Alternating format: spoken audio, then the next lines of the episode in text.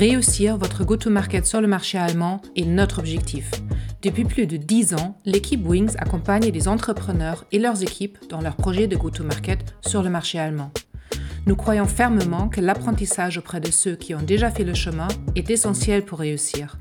C'est pourquoi, dans ce podcast, nous donnons la parole aux personnes en charge de ces projets. Des CEO, des country managers ou encore des personnes qui font partie de l'équipe de lancement.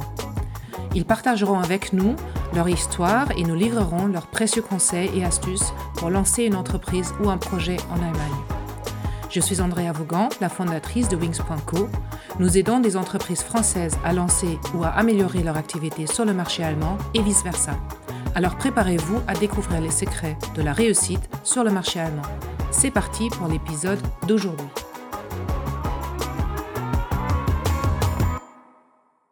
Bonjour Vincent. Bonjour. Et merci de prendre le temps de venir sur notre podcast euh, Go to Germany.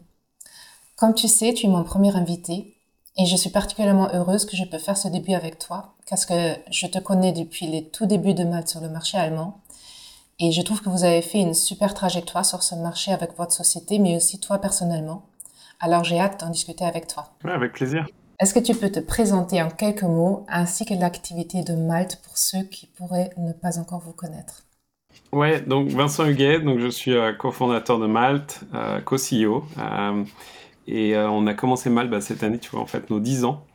on a commencé en France, à Paris, on s'est étendu, enfin, assez naturellement sur toute la France.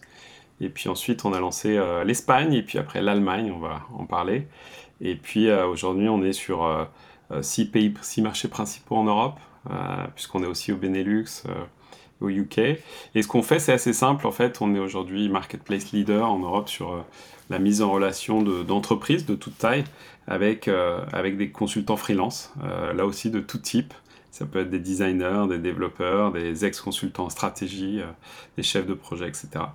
voilà, et, on est, est aujourd'hui un peu plus de 600 personnes qui travaillent chez Malte et, et une communauté de 550 000 freelances en Europe maintenant.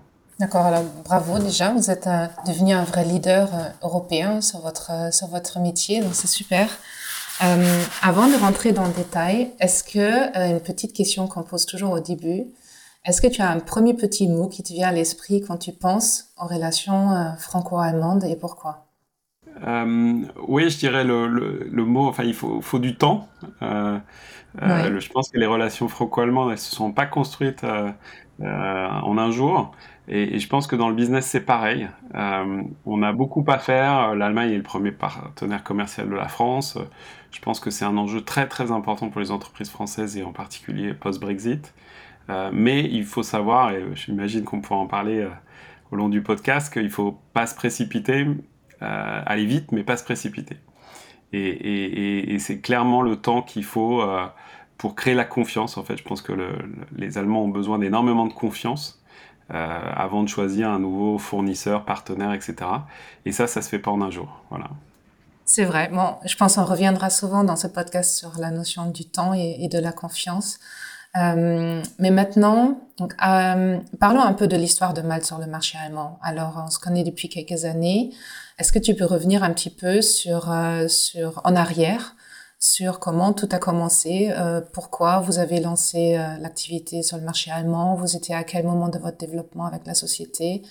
Euh, voilà, est-ce que tu peux nous en parler un ouais. peu Ouais, bah, écoute, c'est toujours des questions, je pense que soit l'Allemagne ou un autre pays, je pense que c'est des questions super compliquées avec un, on se pose avec euh, notre board, notre conseil d'administration en général sur euh, tiens, est-ce qu'on lance tel pays? Est-ce qu'on va plus vite? On lance plusieurs pays en même temps? Euh, Quel est le bon rythme? Je pense qu'il n'y a pas de. A pas de recette miracle là-dessus, il n'y a pas de timing parfait. en fait, donc comme je disais, nous on a lancé en France, on a, on a lancé en Espagne peut-être 3 ans, 3-4 ans après le, le, le, lancement en France. et puis on a dû lancer l'Allemagne deux ans après. Euh, donc ça, ça devait être 2019. Euh, début 2019, euh, voire fin 2018. Alors on a commencé, on pourra en reparler, mais on a commencé à explorer ça depuis un moment. Tu vois, on s'est pas posé la, on n'est pas, n'a pas pris non plus la, décision comme ça du jour au lendemain. et pourquoi l'Allemagne? En fait, d'abord peut-être pourquoi l'Espagne? On a lancé l'Espagne parce que c'était un pays plus, enfin, souvent plus évident pour les entreprises françaises, plus proche culturellement, moins cher à tous les niveaux, la publicité, les locaux, les RH, etc. et c'est un pays aussi où on a beaucoup, alors moi c'est mon cas, moi je parle espagnol, il y a beaucoup de gens qui parlent espagnol en France, euh, donc qui facilement en fait peuvent aller aider, voire se déplacer, euh, aller déménager sur place, etc. Donc on a eu beaucoup de gens qui ont aidé au développement de l'Espagne euh, en venant de Paris.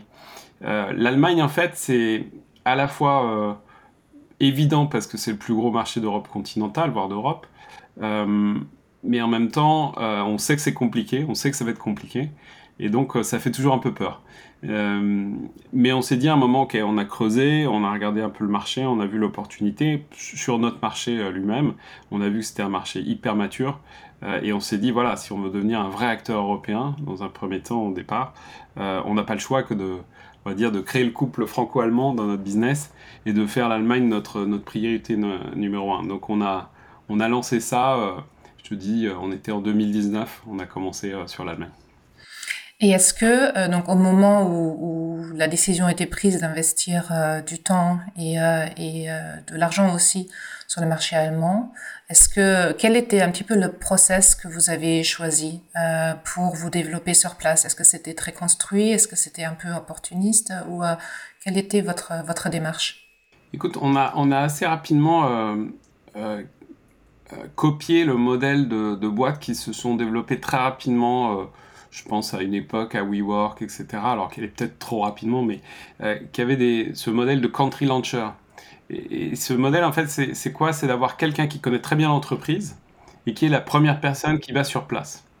Euh, donc on avait recruté, euh, enfin elle était déjà dans l'équipe, mais Shiraz chez nous qui a fait ça, qui a fait ça d'abord en Espagne, et pour le coup donc elle a vécu à Madrid pendant quelques mois. Elle a vraiment aidé au démarrage de l'Espagne. Et ensuite quand on a, fait on a fait la même chose, elle est partie à Berlin. Et je dirais qu'en parallèle, si tu veux, on faisait euh, une étude de marché, je dirais, pratique sur le terrain avec elle. Et moi, j'y suis allé. Euh, euh, Quentin, qui était notre CEO à l'époque, y allait aussi. on allait rencontrer des acteurs, on allait voir du monde. Et à côté de ça, théorique, où soit Shiraz lorsqu'elle était à Paris, soit le reste de l'équipe. et puis en travaillant bah, avec toi à l'époque sur comment, comment ça fonctionne l'Allemagne, à quoi il faut faire attention, etc. Après, euh, moi je suis assez convaincu que on doit rapidement passer du théorique à la pratique et on doit aller euh, sur le terrain. Euh, alors, aller sur le terrain, il y a plein de façons, on va en parler, mais moi je suis carrément, effectivement, j'ai déménagé là-bas pendant un moment. mais au-delà de ça, Shiraz y a, y a vécu. et ensuite, il faut de toute façon, je pense que l'erreur que font beaucoup d'entreprises, pas que avec l'Allemagne d'ailleurs, avec n'importe quel pays, c'est quand les dirigeants, les personnes clés de l'entreprise, des gens qui connaissent très bien l'entreprise, n'y vont pas suffisamment. Euh, on, croit que voilà, derrière, sur un PowerPoint, on a mis un pays sur, sur, sur, une carte et que ça va suffire. Et en fait, il faut y passer énormément, énormément, énormément de temps. Et donc, c'est coûteux non pas seulement en argent, justement, au début, on voit l'investissement financier uniquement, mais on voit pas l'investissement de temps. Et de, je reviens sur le mot temps, tu vois, mais sur le temps personnel. Euh, donc on y a passé pas mal de temps, on a rencontré des acteurs sur place, on a rencontré des partenaires, pour nous c'était important de bien comprendre le modèle légal, donc on a rencontré assez rapidement des, euh, euh, juristes, des cabinets d'avocats, etc. Et puis on a décidé à un moment de, de, de se lancer et de recruter un country manager qu'on a trouvé à Munich. Alors Munich nous convenait bien en fait, moi j'avais cette conviction de que l'Allemagne peut-être par rapport à la France, c'est un des points qui est très différent, c'est que la capitale n'est pas la capitale économique. Alors, il n'y a pas forcément une capitale économique. Euh, euh, Paris, en fait, euh, et la France, on a, je crois, 39 des entreprises du CAC 40 qui sont à Paris. et je crois qu'il n'y a que Michelin qui est en dehors, peut-être le grand. en Allemagne, c'est complètement différent. c'est presque l'inverse. C'est-à-dire que Berlin a très très peu des entreprises du DAX. Donc on a, on a choisi Munich parce que pour nous, qui, enfin, les, commerciaux qui sont sur place sont des commerciaux B2B, grands comptes, et donc autant qu'ils soient proches de leurs clients, on aurait pu choisir Francfort, Hambourg ou, autre. Berlin est aussi intéressant par plein d'autres niveaux, parce que la tech, etc., parce que nous, dans notre marché, les freelances sont avant tout à Berlin. Euh, mais voilà, on a choisi Munich et puis il se trouve qu'on a trouvé un premier country manager à Munich, donc ça a aussi accéléré Alors, cette décision. Avant de, avant de rentrer dans le détail de comment vous avez construit votre bureau à, bureau à Munich, tu as dit que vous avez rencontré rapidement des gens sur place. Euh, des partenaires, des clients potentiels.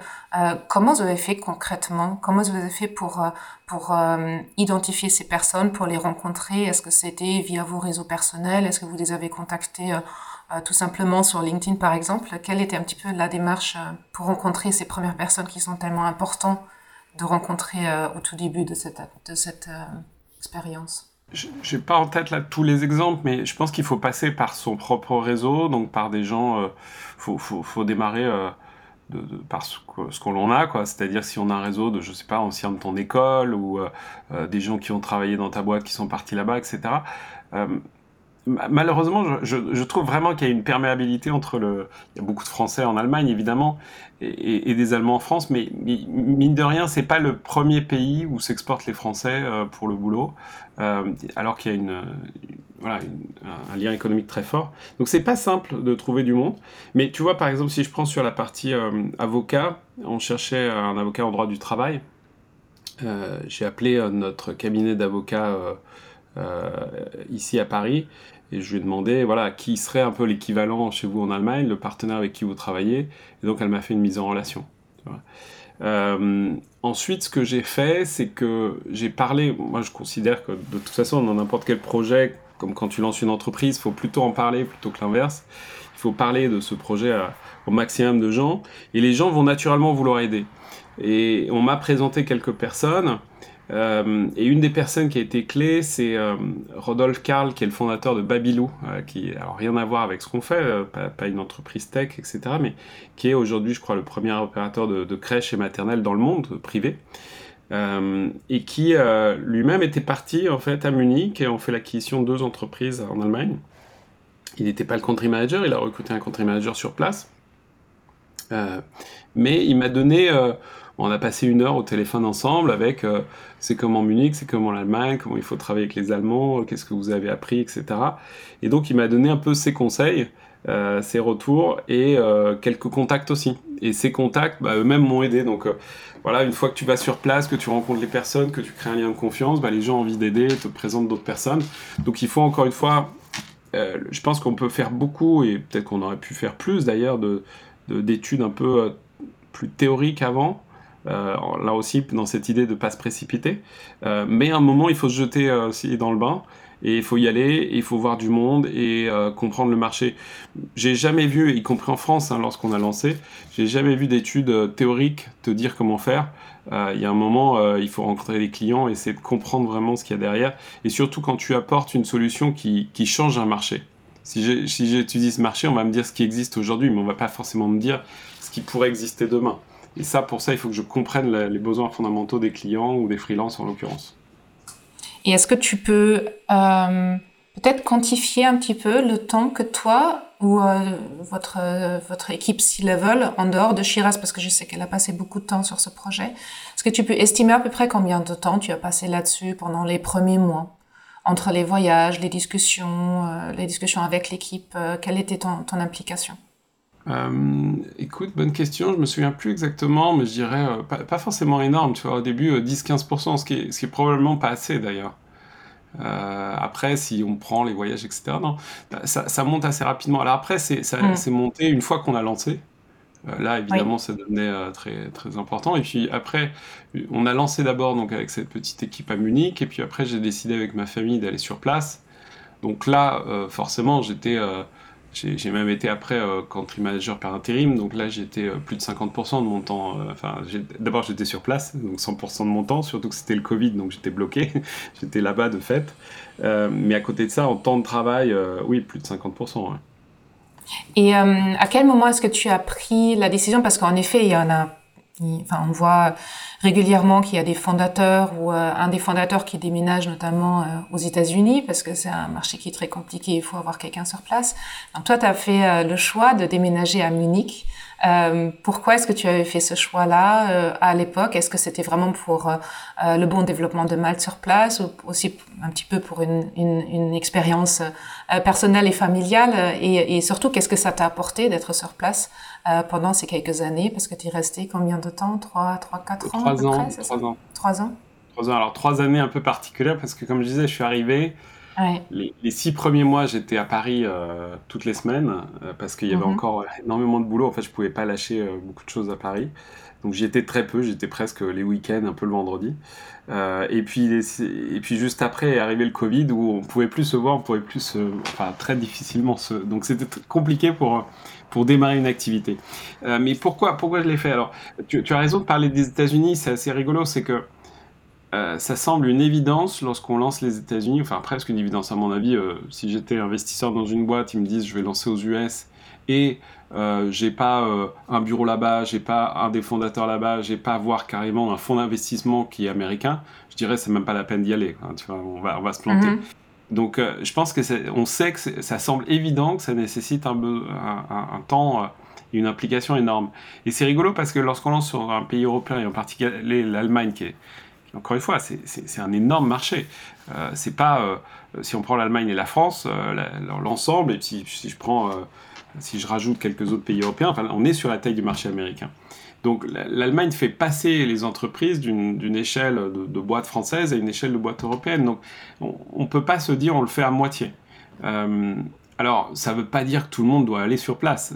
probablement qu'on peut le faire euh, aussi bien, peut-être même mieux en étant euh, au siège. Il y a d'autres avantages aussi. Ça dépend de l'organisation aussi. Il y a des boîtes B2C qui, qui ont besoin de très peu de personnes sur place et qui font tout globalement. Je pense à Mano Mano par exemple, ils ont tout au niveau du siège, ou quasiment tout. Euh, des boîtes B2B, il y a forcément une présence sur place. Ça dépend à quelle étape tu en es aussi, avec quel country manager, etc. Mais pour moi, je sais que par exemple, Stan chez Doctolib, lui, allait euh, je crois toutes les semaines, il prenait l'avion, il allait là-bas, donc c'est un peu la même chose, dans l'autre sens. Euh, moi, je préférais être sur place, être sûr que je sois imprégné même dans ma vie perso par ce focus Allemagne, et ensuite faire l'inverse, c'est-à-dire qu'aller en France, aller au siège, c'était assez simple. Et ce que, ce que, ce que ça m'a apporté, c'est de justement euh, bah, de vivre entre guillemets à l'allemande pendant pendant un moment, de comprendre des choses. Tu vois, tu comprends des choses dans ta vie perso, de je sais pas, des choses bêtes. Par exemple, tu vas chez le médecin, euh, tu te rends compte qu'en France, soit tu donnes ta carte vitale, soit tu payes immédiatement. En Allemagne, tu, tu, tu payes rien, et puis on t'envoie une facture par la, euh, souvent papier d'ailleurs. Euh, on se rend compte que l'Allemagne est très peu digitalisée d'ailleurs, à plein de niveaux. et tu payes cette facture après. Donc il y a encore une fois cette notion de confiance mais ensuite, une fois qu'on t'a fait confiance, voilà, il y, a une, précision, voilà, faut payer au bon moment, etc. Euh, et ce genre de choses, ça nous a permis de nous comprendre notre business. Tu vois, on travaille avec des, PME, euh, des PME à qui des fois on demandait de faire un prépaiement. Bah, pour le coup, en Allemagne, cette culture euh, enfin c'est vu très bizarre si, si, tu le fais pas en B2C en tant que personne tu vois en tant qu'entreprise encore moins donc tu comprends des choses comme ça et puis surtout tu connectes avec des personnes euh, bah, comme ici c'est à dire que les gens que tu vas rencontrer via euh, l'école de tes enfants, etc., vont être potentiellement des clients, des gens qui vont t'apporter quelqu'un euh, qui va être clé dans l'entreprise, qui vont te présenter des gens, etc. Ça, c'est comme partout. Donc, créer ces liens personnels, pour moi, ça a été clé. À deux niveaux. Enfin, notre country manager actuel, je l'ai trouvé comme ça, par connexion personnelle, alors qu'on avait un chasseur de tête qui travaillait dessus depuis des mois. En fait, je l'ai trouvé via amis d'amis d'amis. et euh, et, l'acquisition qu'on a fait de cette entreprise à Berlin, Comatch, euh, c'est un peu pareil. C'est-à-dire que j'étais bloqué avec le Covid, on pouvait pas, euh, on pouvait rien visiter, on pouvait rien faire. Et je suis parti à Berlin un week-end en famille, même si tous les restos, tous les musées étaient fermés. Et donc, n'ayant pas grand-chose à faire, le lundi, j'ai contacté cette entreprise que je suivais, que je connaissais depuis longtemps. Et je lui ai dit, tiens, est-ce qu'on se voit? On, s'est vu dans ces locaux qui étaient vides. Et au lieu de se parler une demi-heure, on s'est parlé deux heures. Et on a tout de suite a tout de suite eu une bonne connexion. On s'est dit, pourquoi pas faire un champion européen ensemble plutôt que d'avoir d'un côté français et de, l'autre côté les Allemands. Euh, donc c'est ce genre de petites histoires en fait qui sont, euh, qui sont importantes, je pense, et que tu vis plus simplement si tu es sur place. Oui, ça c'est sûr. Ça c'est sûr. Euh, C'était une histoire assez, assez exceptionnelle. Ensuite, quand on repense donc au tout début de l'équipe à Munich, donc vous avez commencé le projet ensemble avec Shiraz, vous étiez sur place souvent.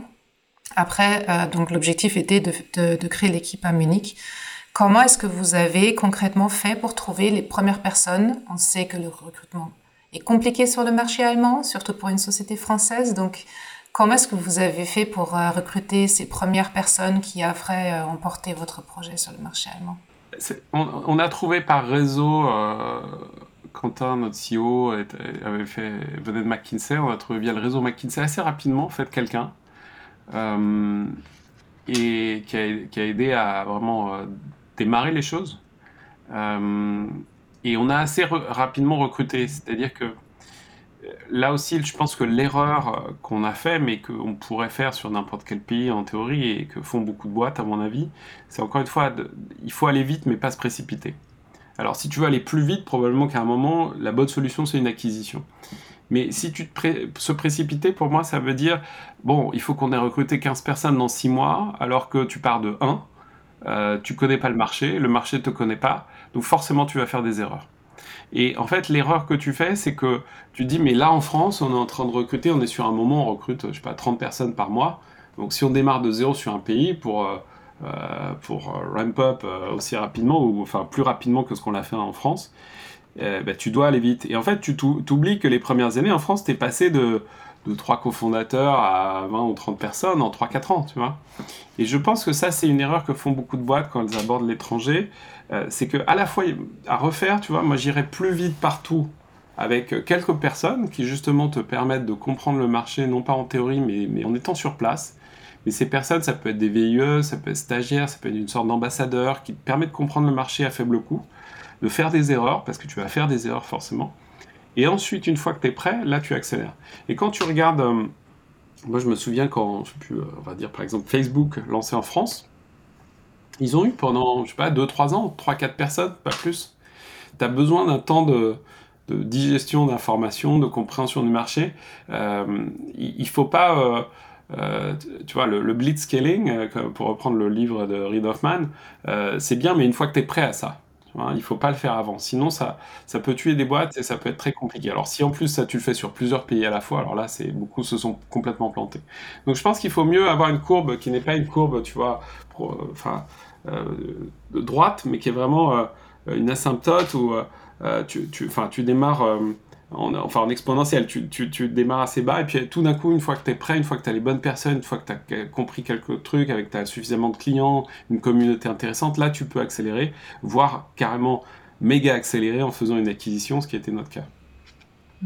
Et est-ce que vous avez au début, est-ce que c'était compliqué pour vous de convaincre les premiers Allemands pour travailler pour vous, start-up française, euh, pas encore connue sur le marché au tout début de l'histoire? Est-ce qu'il fallait beaucoup les convaincre ou est-ce que ça s'est fait assez naturellement Parce que c'était convaincu du projet? C'est là aussi, et c'est une des choses qui est le plus dur en Allemagne, c'est que euh, c'est un marché où, et en particulier à Munich, euh, la tension sur l'emploi est présente euh, partout, à tous les niveaux, col bleu, col blanc, avoir des gens qui viennent même babysitter pour garder tes enfants, c'est très très compliqué. et c'est culturellement installé, je pense, depuis très longtemps par rapport à la France. La France, maintenant, dans, un monde de faible chômage, mais c'est nouveau. Et donc, euh, euh, ça, c'est quelque chose où on, bah, tu le fais doublement, parce que d'abord, il y a cette culture-là. Euh, il y a une culture, encore une fois, comme je disais, de confiance, voire parfois de méfiance. C'est-à-dire, ce qui était rigolo, c'est qu'on approchait des candidats sur LinkedIn. Quand on les approche en France, ils te disent au moins, euh, bon bah merci, ça m'intéresse pas, ou alors bah si, je vais, je vais prendre, je vais faire un entretien et après on verra. Euh, en Allemagne, ils nous disaient, euh, c'est pour c'est quoi le package Dites-moi tout de suite, sinon je, je parle même pas, je prends, prends pas une demi-heure avec vous, j'ai pas le temps à perdre. et effectivement, tu as raison, le, sujet qu'on oublie, mais c'est vraiment un, je pense, encore une fois, il faut y aller avec beaucoup d'humilité et de modestie, et on, doit encore, enfin, on est encore là-dedans parce que c'est un pays tellement complexe, on n'a pas du tout encore craqué les choses.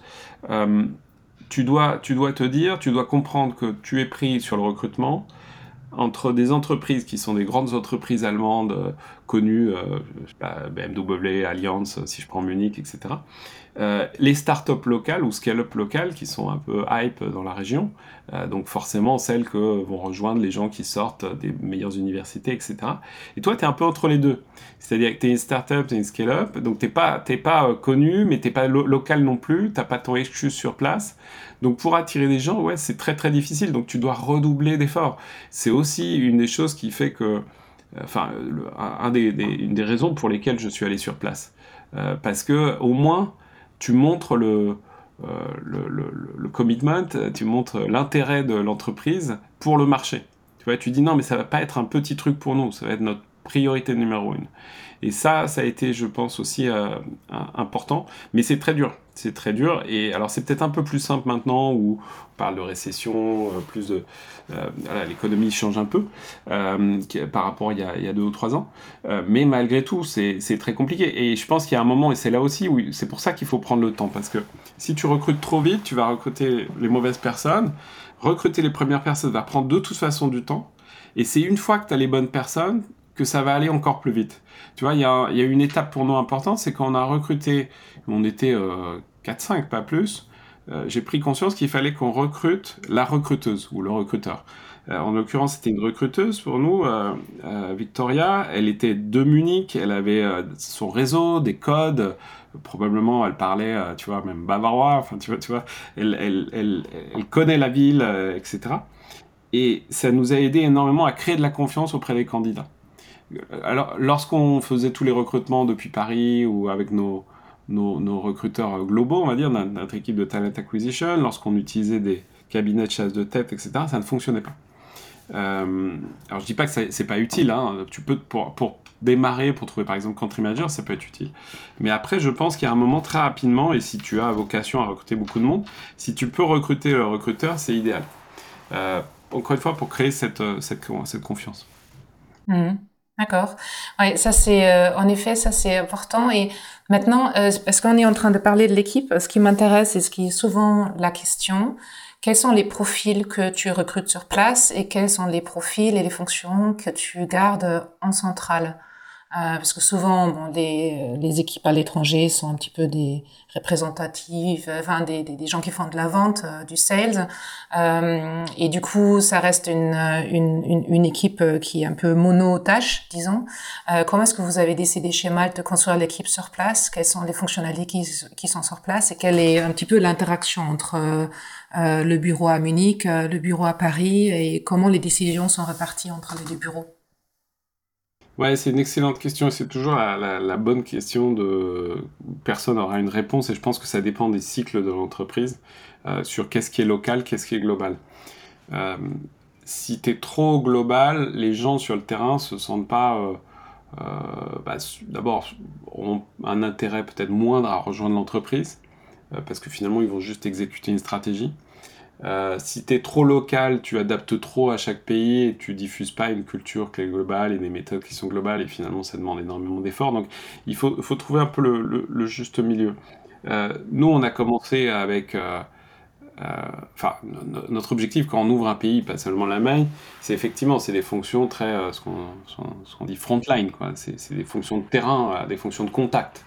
Euh, contact avec d'un côté les clients, en particulier les grands clients, et de l'autre côté avec notre communauté de freelance. C'est ça le, principal enjeu.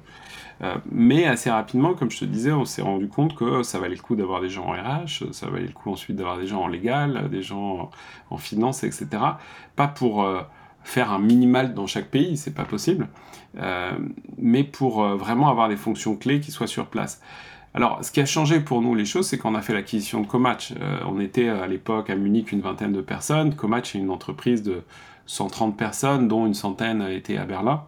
Euh, donc du coup, à Berlin, c'était le, HQ, c'est le siège de l'entreprise. Du coup, on se retrouvait avec des, personnalités, avec des fonctions de type siège en Allemagne. Et ça, c'est une des choses qui, pour moi, encore une fois, cette acquisition, il y a, elle a plein d'avantages pour accélérer sur le marché allemand, pour devenir allemand en Allemagne déjà. Euh, je pense que ça, c'est hyper important. Euh, mais elle a eu aussi un gros avantage indirect que je n'avais pas évalué au début, c'est le fait de nous, nous, rendre européens. C'est-à-dire on n'était plus une entreprise française avec des sièges, avec des, des bureaux un peu partout. on était vraiment, je ne sais pas si c'est une entreprise sur, sur deux pôles, mais le, siège reste Paris. Mais on avait, du coup, à Berlin, on héritait de fonctions siège. donc on a aujourd'hui des gens qui travaillent ce qu'on appelle pour Malte Central depuis Berlin, voire depuis Munich, qui vont être euh, des Allemands, mais qui peuvent être aussi des Français, qui peuvent être de tout type de nationalité et travailler depuis Berlin. Donc ça nous a fait shifter un peu notre culture d'avoir euh, évidemment 80 ou plus euh, des gens qui sont dans les pays sont des fonctions locales, terrain, mais aussi on a de plus en plus des fonctions globales qui peuvent être réparties, ce qui pour nous nous donne accès à un pool de talents bah, un peu plus grand un peu partout. Et comment, euh, quelles sont les actions que vous mettez en place justement pour la cohésion d'équipe européenne? Parce qu'il y a aussi des questions interculturelles. Les Français sont pas des Allemands, sont pas des Espagnols, sont pas. Euh, enfin, les cultures sont différentes. La façon de communiquer, de gérer des projets, de gérer des gens aussi. Le management est aussi différent dans les différents pays. Est-ce que vous avez quelques, est-ce que tu as quelques tips, ce que vous avez mis en place chez chez Malte, ce qui fonctionne pour assurer une cohésion européenne dans vos équipes? C'est très vrai et c'est ce qui rend les choses très compliquées. Euh, c'est encore plus compliqué quand tu fais l'acquisition d'une boîte parce que tu as doublement as la culture du pays, mais de la culture de la boîte. Et tu te rends compte d'ailleurs que j'ai l'impression que la culture d'une entreprise est plus différente que la culture pays. Euh, et ça, j'en ai parlé avec Doctolib, je crois qu'ils ont eu un peu le même sujet. Je pense qu'il faut à la fois et bah, ça fait partie de, tu vois, quand, quand, je vais sur place, c'est aussi l'idée euh, de comprendre le pays, comprendre comment il fonctionne, comment, fonctionnent les gens, comment ils travaillent. Euh, mais de l'autre, il ne faut pas euh, faire de compromis sur quelle est ta culture. Ta culture entreprise, je pense qu'il ne faut pas la changer. Je pense que les Allemands qui vont rejoindre Malte en Allemagne, c'est les Allemands qui sont intéressés par la culture Malte. de la même façon que notre culture est complètement différente de celle de je sais pas, Doctolib, Alan, Conto, etc. On est, c'est pas parce qu'on a des startups françaises, parisiennes qu'on est pareil. On est très différents. Donc je pense que ce qui nous rejoint en tant que euh, malteur euh, doit être plus fort que ce qui nous différencie en tant que pays. Tu vois. Ça, c'est la première chose et il faut pas lâcher là-dessus. Euh, parce que tu as toujours un sujet d'ailleurs, ce qui est très compliqué, c'est là aussi où c'était intéressant pour moi d'être sur place, parce que tu as toujours des pays qui vont te dire, n'importe quel pays, mais en particulier sur l'Allemagne, mais chez nous c'est différent. Chez nous, il faudrait adapter ça sur le produit, etc. Il faut toujours essayer d'évaluer est-ce que c'est vraiment vrai et c'est un bloqueur ou ce que c'est une excuse, en gros, pour ne pas euh, euh, aller plus vite, etc. Donc il y a ça. Ensuite, il y a, je pense que quelque chose qui nous aide beaucoup aujourd'hui, c'est euh, qui est fondamental, c'est ce, ces employés qui sont cross-border en fait. Alors soit qui, travaillent pour un pays depuis un autre pays ou depuis le siège depuis par exemple l'Allemagne, soit ces gens qu'on peut envoyer on a une juriste euh, française qui est partie à Munich là, récemment. Euh, elle va travailler un peu pour l'Allemagne, mais elle n'a pas un niveau d'allemand suffisant pour faire euh, du légal en allemand. Elle va surtout travailler pour Paris. et le fait d'être sur place, tu vois, tu, prends ces employés, surtout des employés historiques, qui s'exportent un peu partout, et, et ça, c'est hyper clé. Alors, ça, le, autant, tu vois, je te disais, sur l'Espagne, tu as beaucoup de Français qui parlent espagnol. Euh, ce qu'on a ouvert là, le UK, c'était très simple, parce que tu as des gens de France, d'Espagne, euh, euh, qui sont des anciens de Malte, qui ont dit bah, c'est bon, l'anglais, je, je, maîtrise. Ce qui est à mon avis d'ailleurs une erreur, c'est que l'Angleterre, on y va peut-être avec moins d'humilité, moins de modestie qu'en France, parce qu'on se dit on parle anglais, ça suffit, alors que culturellement, je pense qu'il y a aussi d'énormes différences. Et l'Allemagne, en fait, beaucoup de gens se mettent un frein en disant bah, soit je parle pas assez allemand, soit je parle pas du tout allemand et j'y vais pas. Et je pense que c'est une erreur parce que euh, et, puis la troisième chose, c'est qu'ils se disent aussi, bah, autant je vais en vacances en Espagne, en Italie, peu de gens, peu de Français vont en vacances en Allemagne. Et ça, c'est dommage. À tort. À tort. voilà, à tort. Et donc, il faut faire découvrir tous les avantages en Allemagne. Donc, nous, on a, euh, là, depuis l'acquisition euh, Comatch, on a pas mal de gens qui ont bougé en Allemagne. On a notre, notre, notre, directeur financier, notre CFO, qui est parti à Berlin. Euh, qui a pris un peu, euh, bah, moi je suis revenu à Paris, mais lui est parti à Berlin, donc a pris un peu le relais. Euh, on a une personne qui était bah, le premier employé de Malte. alors il se trouve qu'il est né à Hanovre et qui parle un peu allemand, mais pas suffisamment pour faire un, rendez-vous client, mais au moins pour tout comprendre. voilà, maintenant il passe à peu près 15 jours par, par mois en Allemagne. Donc avoir des personnes qui ont été clés au début de l'entreprise et qui connaissent la culture, je pense que c'est le plus important. Et ça, que ce soit pour l'Allemagne ou pour n'importe où. Et donc l'Allemagne, il faut peut-être un peu plus forcer parce que les gens se disent je parle pas allemand, comment je vais m'en sortir? Quand tu leur expliques que les Allemands parlent très bien anglais, qu'il y aura toujours moyen dans leur vie perso et leur vie pro de se débrouiller, bon, voilà, il faut pousser un peu à ça.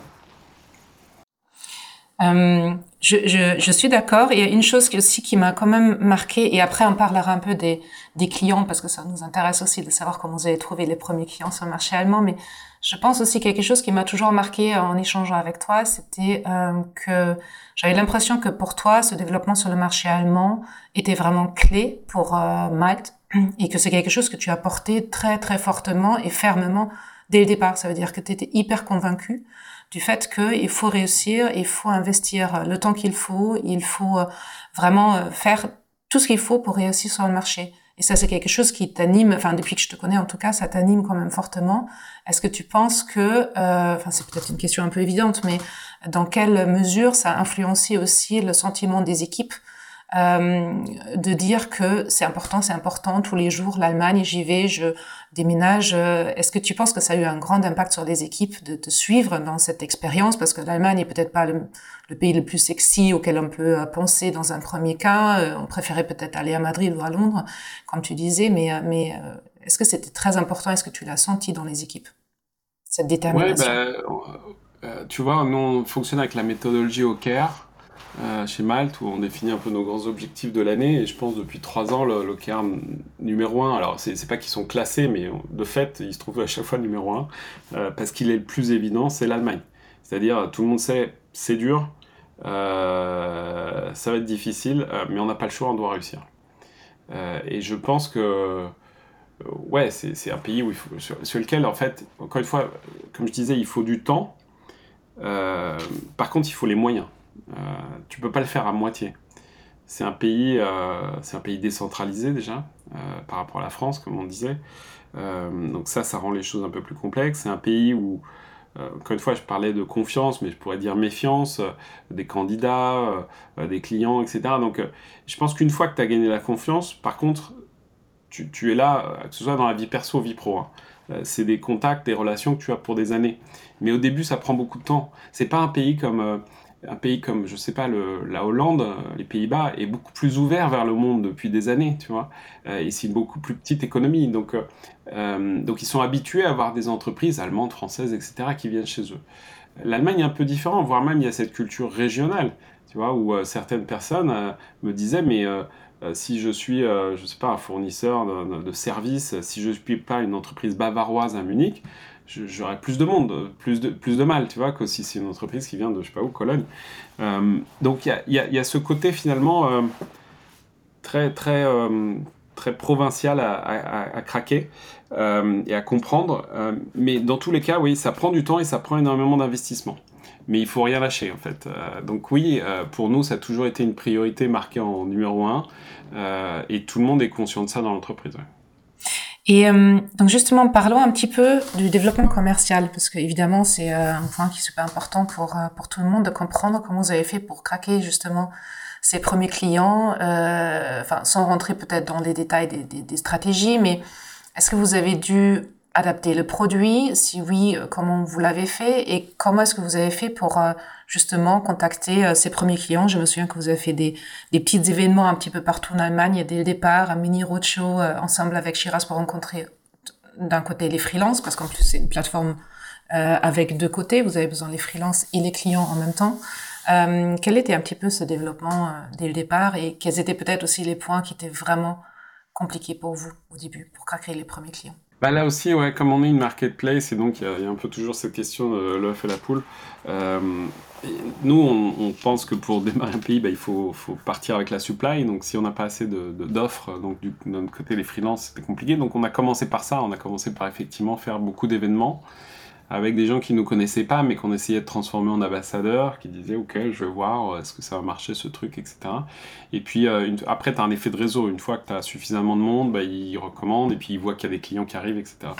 Comment on a fait venir les premiers clients bah, Beaucoup viennent par les freelances eux-mêmes parce que euh, les freelances parlent de nous, parce qu'ils ont.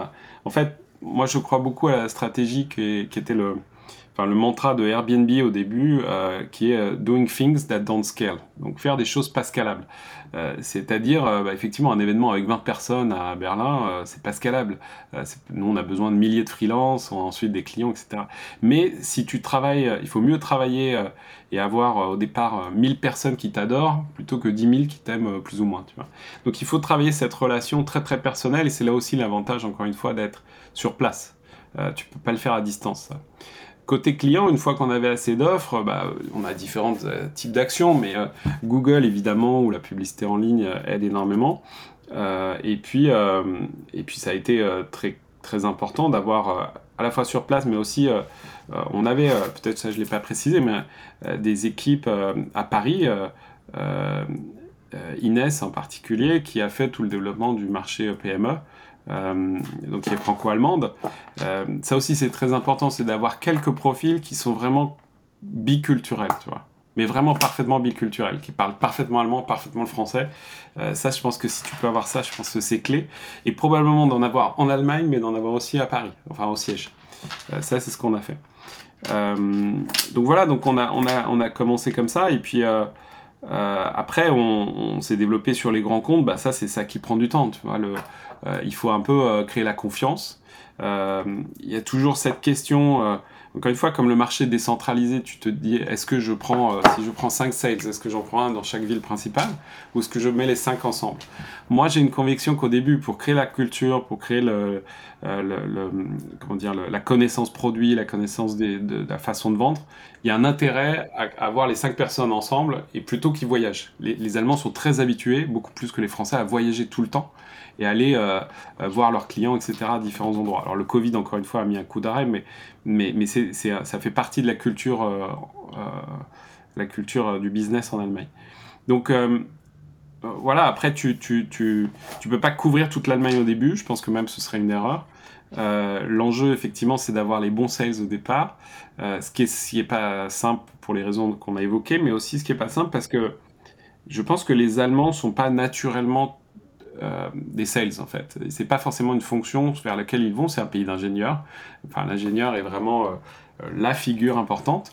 Euh, et un client croit qu'il va acheter uniquement sur des, sur des features très précises, un peu comme s'il achetait sa nouvelle Mercedes ou BMW. Et bien sûr que les sales, comme partout, sont très importants, mais c'est vrai qu'il n'y a pas cette culture, un peu moins cette culture intuitive personae chez les clients et chez les, chez les vendeurs en fait.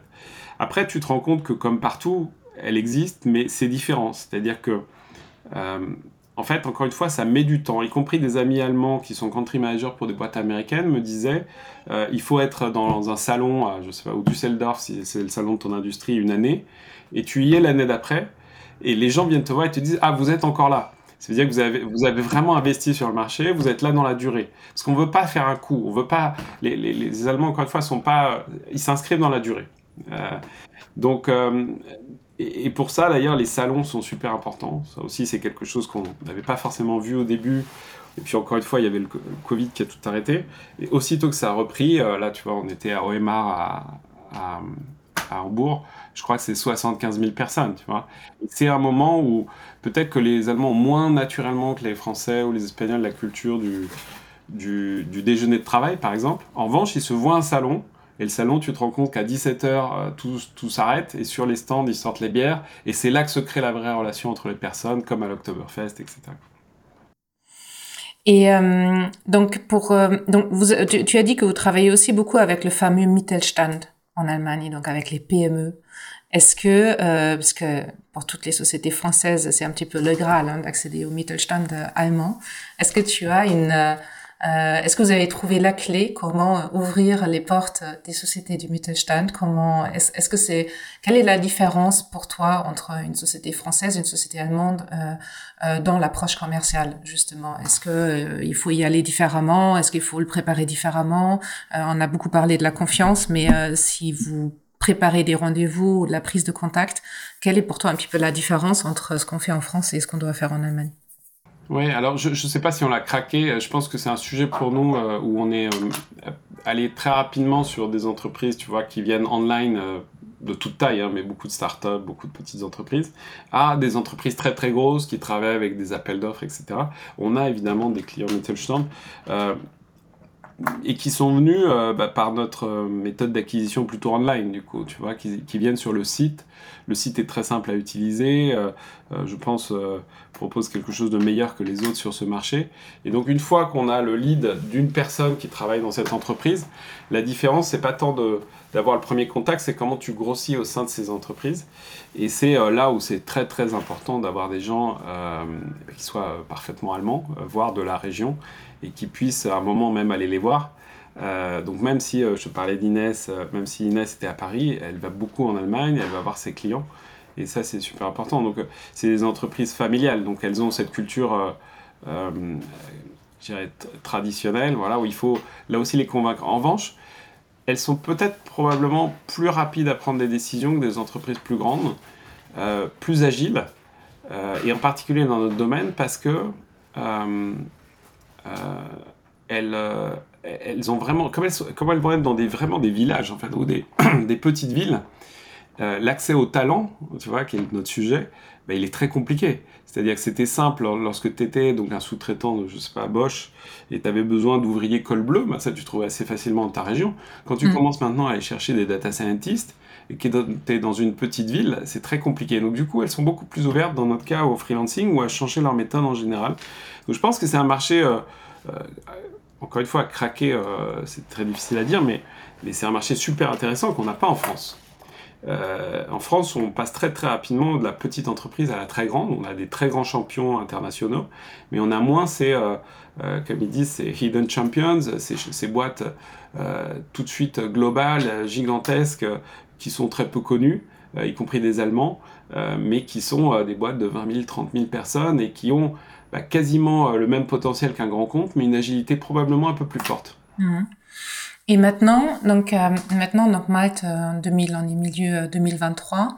Euh, Est-ce que tu peux nous, nous situer avec tout ce que vous avez fait depuis donc 2019, donc ça fait quatre ans, un petit peu nous remettre un petit peu en, en relation les, les grands chiffres pour comprendre quelle est l'importance de l'Allemagne euh, au sein de Malte en termes de peut-être pourcentage de chiffre d'affaires, combien d'employés par rapport à la France pour qu'on ait une petite idée des, relations, euh, peut-être par aussi par rapport à vos autres pays.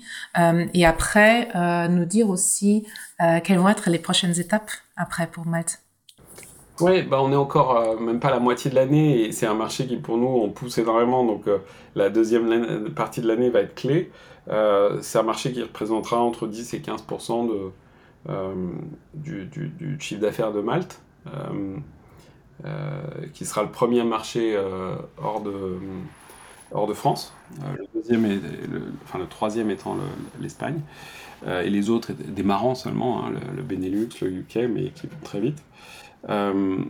c'est, bah comme je disais, quasiment 100 personnes depuis qu'on a fait l'acquisition de, de Comatch. Euh, et ça reste, ça reste l'enjeu, l'enjeu numéro un.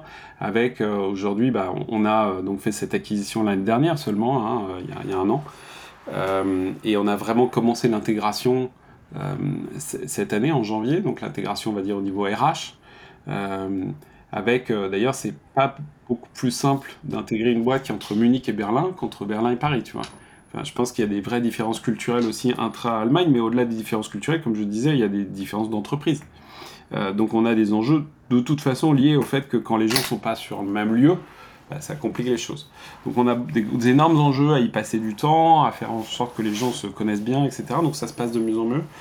Euh, voilà, et puis on, est sur une intégration produit euh, de, Comatch, qui est aujourd'hui un site séparé, une offre séparée, qui va rejoindre le, le produit Malte d'ici septembre. Et à partir de septembre, bah, ça, ça va nous permettre d'accélérer encore plus, euh, y compris sur l'Allemagne. Peut-être tu peux expliquer juste en quelques mots quelle est la complémentarité entre l'offre Malte et l'offre euh, Comatch? Oui. comme je disais, Comatch, on l'a acquis un peu pour deux raisons. Euh, la première, c'était d'être allemand en Allemagne, et c'est pas à négliger, et d'avoir des équipes sur place déjà qui fonctionnaient ensemble, qui sont très fortes, etc. Et la deuxième raison, c'est que Comatch est sur un profil de, consultant freelance, ex-consultant strat, par exemple, ex-McKinsey, BCG, Bain, etc. donc une cible plus petite en taille, mais très intéressante, très fort aussi sur le management de transition.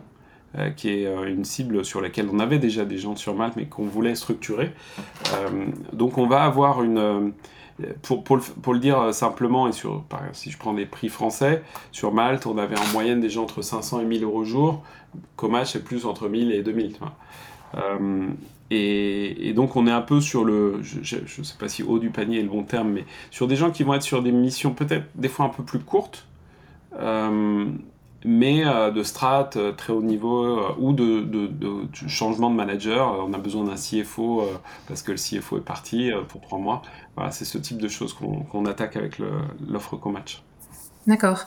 Et euh, maintenant, si tu euh, regardes en arrière, et d'ailleurs, je t'ai pas posé la question tout à l'heure, mais euh, sur comment vous avez défini vos premiers objectifs sur le marché allemand en termes de chiffre d'affaires, en termes de nombre de clients, est-ce que par rapport aux objectifs que vous êtes fixés au début, est-ce que ça s'est passé comme vous avez prévu, ou est-ce que ça s'est passé complètement différemment, ou est-ce que voilà, non, différemment, différemment et clairement trop trop ambitieux dès le départ.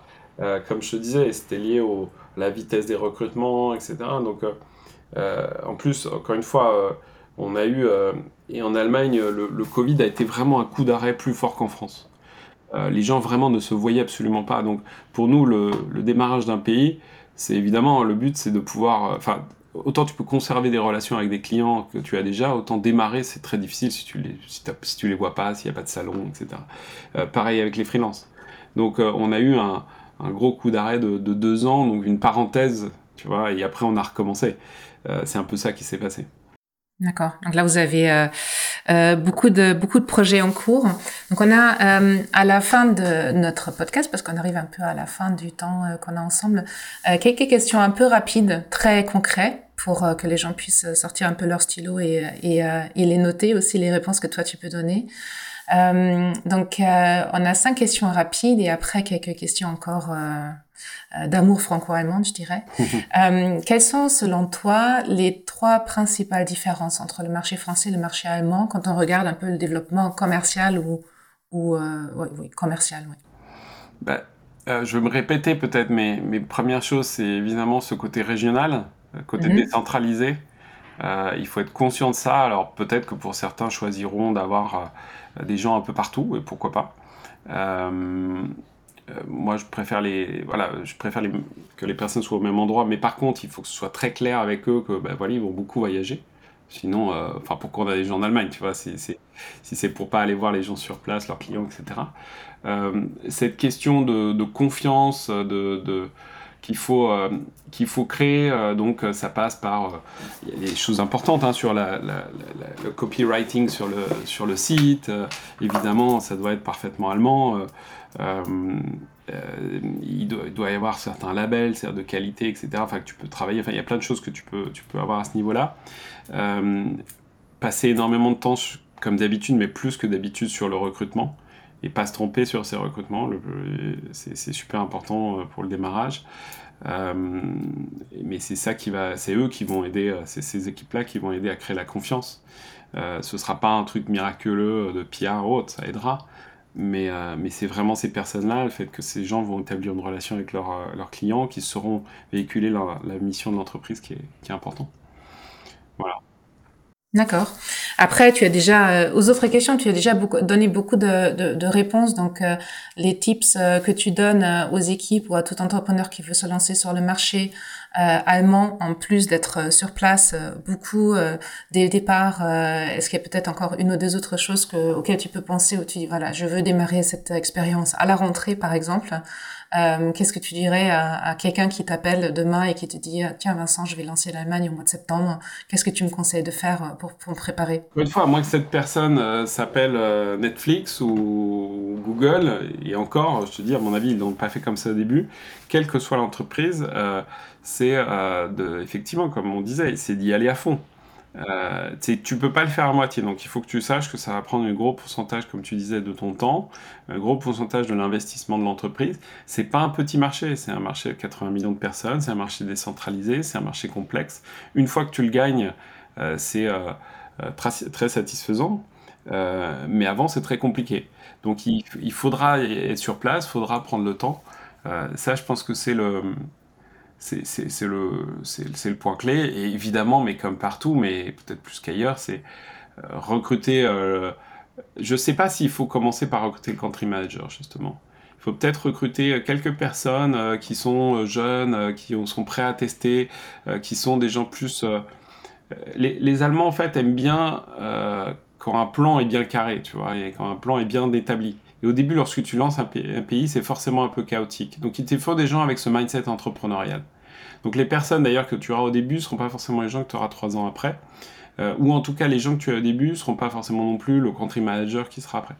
Donc démarrer vite, euh, mais sans se précipiter sur le nombre de personnes.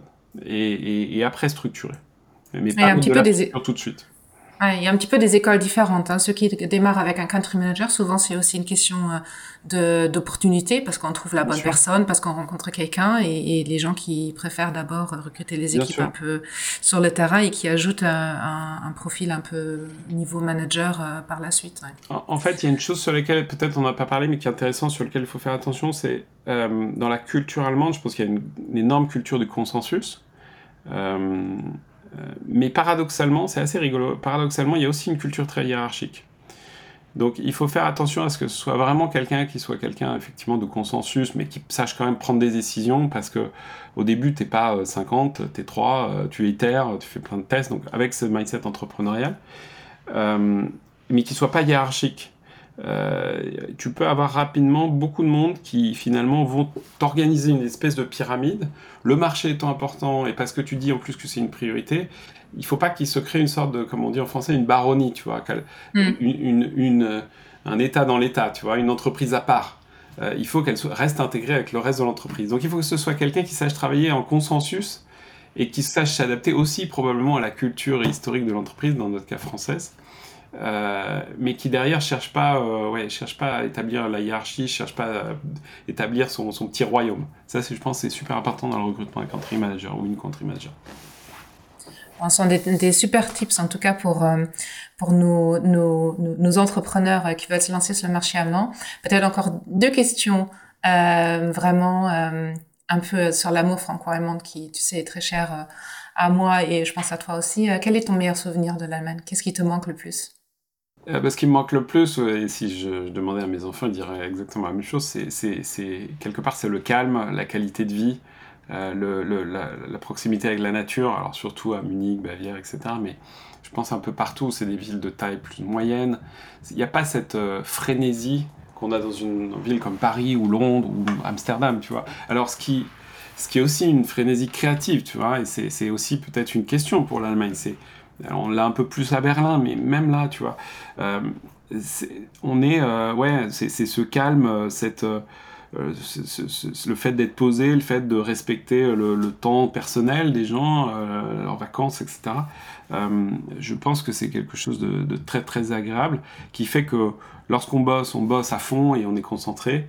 Lorsqu'on est le reste du temps, bah, on fait beaucoup de sport, beaucoup de outdoor, euh, beaucoup de hiking, euh, etc. Donc euh, ça, c'est très sympa et ça, ce côté nature, on va dire, et calme me, manque. Ouais. D'accord. Et eh ben, je partage ça avec toi. Et peut-être une dernière petite anecdote interculturelle, une petite histoire franco-allemande qui nous fait bien rire. Écoute, il y en a une qui un truc qui m'est arrivé la, la première visite euh, d'appartement que je faisais à Munich euh, pour, trouver où loger. Euh, J'étais accompagné d'une personne qui m'a aidé, une Française qui aide les, Français à s'installer sur place. Alors j'avais fait l'erreur déjà de croire que c'était comme à Paris que tu appelais un Uber et qu'il y en avait beaucoup. En fait, il y en avait très peu, donc voilà, ça a mis du temps. J'arrive 10 euh, minutes en retard. Alors je savais, j'étais confus à l'avance dans tous les cas, mais en plus en Allemagne, je connaissais l'importance de la ponctualité. Donc j'appelle la personne qui m'accompagnait, je lui dis écoute, commence la visite, tu me diras de toute façon si c'est bien, j'arrive et puis, et puis je fais juste la fin. Bon, j'arrive, elle avait déjà vu le truc, en 5 minutes je vois l'appartement, je lui dis ok, je suis intéressé, merci. Et la personne, euh, l'agent immobilier me dit euh, Ah, et vous avez prévu de, vivre ici pendant un moment, d'apprendre l'allemand? Euh, Je lui dis Oui, oui, ça me plairait, etc. Euh, il me dit bon bah j'espère que vous apprendrez la ponctualité allemande aussi. Alors c'était assez assez bon c'était voilà c'était assez strict. C'était cash. C'était peut-être aussi l'humour allemand qui est des fois tu sais un peu un peu mhm. particulier. euh, mais mais c'est vrai que euh, j'ai appris quelque chose sur le, le respect, enfin c'est bête à dire, on le sait tous, mais sur le, le temps de, des autres. Alors, euh, je ne sais pas si je suis la personne la plus ponctuelle du monde aujourd'hui, mais j'ai en tout cas beaucoup évolué. Et je pense encore une fois, c'est un, détail, mais c'est une des choses qui me fait dire que lorsqu'on lance sur le marché allemand, une entreprise va, va s'améliorer. Là, c'est la ponctualité. Je pense qu'aujourd'hui, on n'a plus de, les gens sont beaucoup plus précis, etc. Et je pense que l'Allemagne est à ça, tu vois, où le fait, encore une fois, cette décentralisation, le fait que tu dois penser non pas sur une seule, localisation, mais sur plusieurs. Euh, enfin, c'est un pays qui va aider non pas seulement à craquer l'Allemagne, mais à craquer en fait le monde entier. Peut-être pour ça, ces Mittelstand qui sont euh, globales, et qui sont euh, exportatrices, parce qu'elles ont, elles ont, elles l'ont fait d'abord en Allemagne, et, et ce qui rend en fait, qui prépare à le faire ensuite dans le monde entier. Donc voilà, euh, une anecdote parmi d'autres, mais j'en aurais plein d'autres. c'est vrai, on dit euh, souvent, on dit que ça, ça aide euh, les entreprises à grandir, hein, comme toute expansion aussi à l'international. La première expansion ou les premières expansions, ça fait grandir un petit peu tout le monde. En tout cas, merci beaucoup pour pour cette histoire que je connaissais un petit peu, mais quand même de la rencontrer aussi à, à, tout le monde pour ton éclairage, pour ton temps. Et tu as appris l'allemand aussi sur place, donc. Très peu. Euh, on pourrait en faire tout un épisode là-dessus. Oui, mais, oui, mais euh, très peu, et c'est une erreur. Je pense que c'est. Euh, alors moi, j'avais pas fait l'allemand au collège, lycée. Je pense que c'est beaucoup plus simple si tu as des bases et après tu construis dessus. En fait, la difficulté, c'est aussi l'intérêt de l'Allemagne, c'est que tout le monde parle très très bien anglais. Et, y compris, tu vois, j'allais au marché et je commençais à me demander un truc en allemand. Donc j'ai pris des cours. Et puis surtout, je pense que via la langue, tu peux comprendre certains aspects culturels, tu vois. Euh, mais finalement, tous les gens avec qui j'interagissais au niveau professionnel, au niveau personnel, moi c'était en anglais. Ce qui fait que par contre, il ne faut pas se mettre ce frein à, ne pas y aller parce que tu parles pas l'allemand. Voilà. Mais, mais idéalement, il faut préparer ça bien avant. Et idéalement, il faut l'avoir fait un peu à l'école. Et après, euh, de toute façon, tous les Français qui, même s'ils ont fait 10 ans d'allemand en première langue, ils redémarrent de zéro. Et voilà, c'est une opportunité là aussi d'apprendre quelque chose de nouveau. Ma femme l'a fait, mes enfants l'ont fait. Euh, moi, très peu, pas assez, dire. Bon, tu as encore euh, beaucoup de temps pour euh, te rattraper. Alors, merci beaucoup à toi euh, et à très vite. Et puis, on reprendra de tes nouvelles euh, peut-être l'année prochaine ou l'année d'après sur l'intégration de Comatch et sur l'évolution de Malte sur le marché allemand. En tout cas, vielen Dank, Vincent. Merci beaucoup. bis bald. Merci, à bientôt. Je suis heureuse que tu aies écouté cet épisode jusqu'à la fin et j'espère que tu as appris quelque chose de nouveau pour ton projet en Allemagne. Si tu as des questions ou des commentaires, n'hésite pas à me contacter par email sur andrea.vaugan.wings.co ou sur LinkedIn. N'hésite pas également à nous donner 5 étoiles sur Apple Podcast. Vielen Dank. Rendez-vous la prochaine fois pour un nouvel épisode de Good Germany Stories, le podcast de l'entreprise en expansion.